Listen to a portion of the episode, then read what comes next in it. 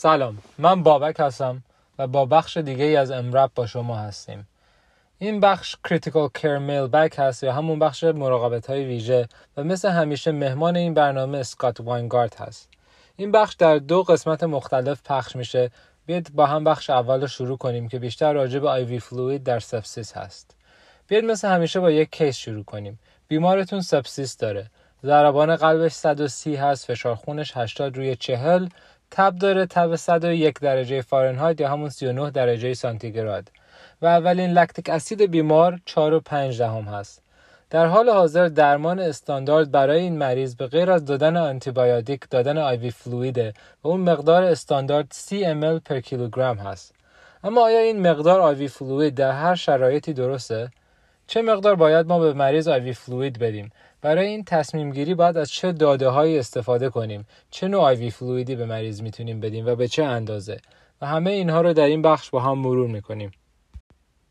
دکتر واینگارد میگه که حدود ده سال قبل به بیماران sepsis ش اونقدر fluid می‌داد که mean arterial pressure MAP یا همون فشار خونشون از حالت فیزیولوژیک بیشتر می‌شد.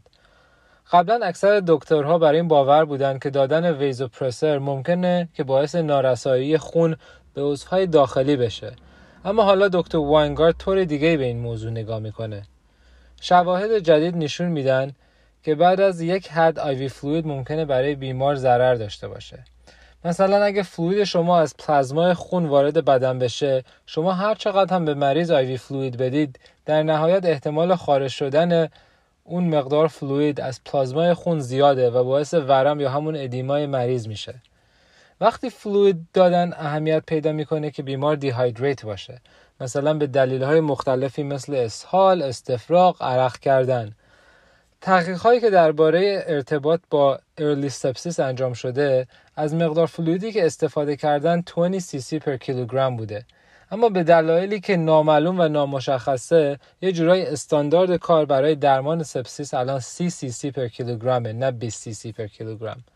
شاید خیلی از بیمارها مثل اونهایی که جوانتر هستن این مقدار fluid رو بتونن تحمل کنن. اما بیمارهای مسنتر و اونهایی که به خصوص نارسایی کلیه یا congestive heart failure دارن شاید نتونن همچین مقدار fluid ی رو بتونن تحمل کنن. حتی در عده از مریضا حتی 500 سی سی fluid ممکنه که باعث آسیب دیدن اونا بشه. برای همین ما در این بیمارها باید یه جورایی به صورت dynamic اون تزریق IV fluid رو بررسی کنیم و ببینیم که هر مریض چقدر IV fluid لازم داره. وقتی بیمار sepsis یا اون systemic infection داره یه سری تغییرات فیزیولوژیکی در بدنش اتفاق میافته. بدن مریض به صورت systemic vasodilation می‌گیره. که این باعث کاهش فشار خون بیمار میشه. کاهش فشار خون حتی برای چند دقیقه می‌تونه عواقب بدی برای مریض داشته باشه به خصوص عضوهای بدن مثل کلیه. برای همین دکتر واینگارد توصیه می‌کنه که اگه بیمار فشار خونش پایین باشه به جای اینکه صبر کنید و ببینید فشار خون بیمار با دادن IV fluid بهبود, بهبود پیدا می‌کنه یا نه می‌تونید سریعتر vasopressor شروع کنید. اون از vasopressor های مثل norepinephrine یا alpha agent مثل phenylephrine استفاده می‌کنه. اگر شما IV خوبی داشته باشید تحقیقات نشون داده که می‌تونید vasopressor و peripherally با همون IV های peripheral تزریق کنید و ضرر خاصی نداره. و اگه IV تون خوب باشه حداقل می‌تونید تا 24 ساعت به مریض vasopressor رو از طریق peripheral IV بدید. در این بیمارها دکتر واینگارد سریعتر ویزوپرسر رو شروع می‌کنه که از کاهش فشار خون جلوگیری کنه. و اون به طور همزمان به مریض آیوی فلوید میده. اگه فشار خون مریض به حالت عادی برگشت اون موقع اون ویزوپرسر رو قطع می‌کنه. حالا بیاید یکم راجع به IVC یا Inferior Vena Cava در اولتراساند صحبت کنیم. قبلا اکثرا بر این باور بودن که اگه IVC در اولتراساند کلاپسبل باشه یا نسبتا خالی باشه علامت اینه که بیمار جای گرفتن fluid بیشتر داره. اما تحقیقات نشون داده که سایز IVC اونقدر مهم نیست بلکه تغییر سایز IVC با نفس کشیدن هست که مهمه. اگه سایز IVC در هنگام نفس کشیدن تغییر زیادی نکنه اون موقع اون بیمار شاید نتونه مقدار بیشتری fluid رو تحمل کنه. دکتر واینگارد میگه بیمارایی که mean arterial pressure شون یا همون MAP شون کمتر از پنجاه باشه احتمال sudden cardiac death خیلی بالا میره. و برای همین به اون بیمارها سریعتر از طریق peripheral IV vasopressor میده و منتظر میشه که فشار خون بهتر بشه. اون همزمان به اون مریض ها IV fluid هم میده. برای همین مهم هست در بیمارستان هایی که کار می‌کنید یک policy یا یک پروتکل برای استفاده از peripheral vasopressor رو شروع کنید یا داشته باشید. و در آخرم راجع به این صحبت می‌کنه که از چه نوع fluid ی به مریض استفاده کنیم.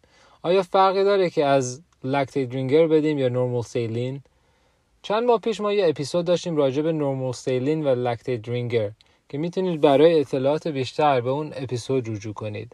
اما بیشتر evidence به استفاده از balanced fluid توصیه می‌کنه و برای همین دکتر واینگارد ترجیحش lactated Ringer ه اما میگه اگر تو دستتون normal saline دارید عیب نداره. می‌تونید از normal saline هم استفاده کنید. تفاوتش آنچنان زیاد نیست. حالا بیایید خلاصه نکات مهم بخش اول این Critical Mailbag رو با هم مرور کنیم. نکته اول اینه که شواهد نشون میده که دادن زیاد IV fluid از یک جا به بعد برای مریض مضره نکته دوم تحقیق های early sepsis از مقدار 20 سی سی per کیلوگرم استفاده کردن نه سی سی سی per کیلوگرم که الان استاندارده. نکته سوم حتی زمان اندکی کاهش در فشار خون احتمال آسیب عضوهای بدن به خصوص کلیه رو بالا می‌بره.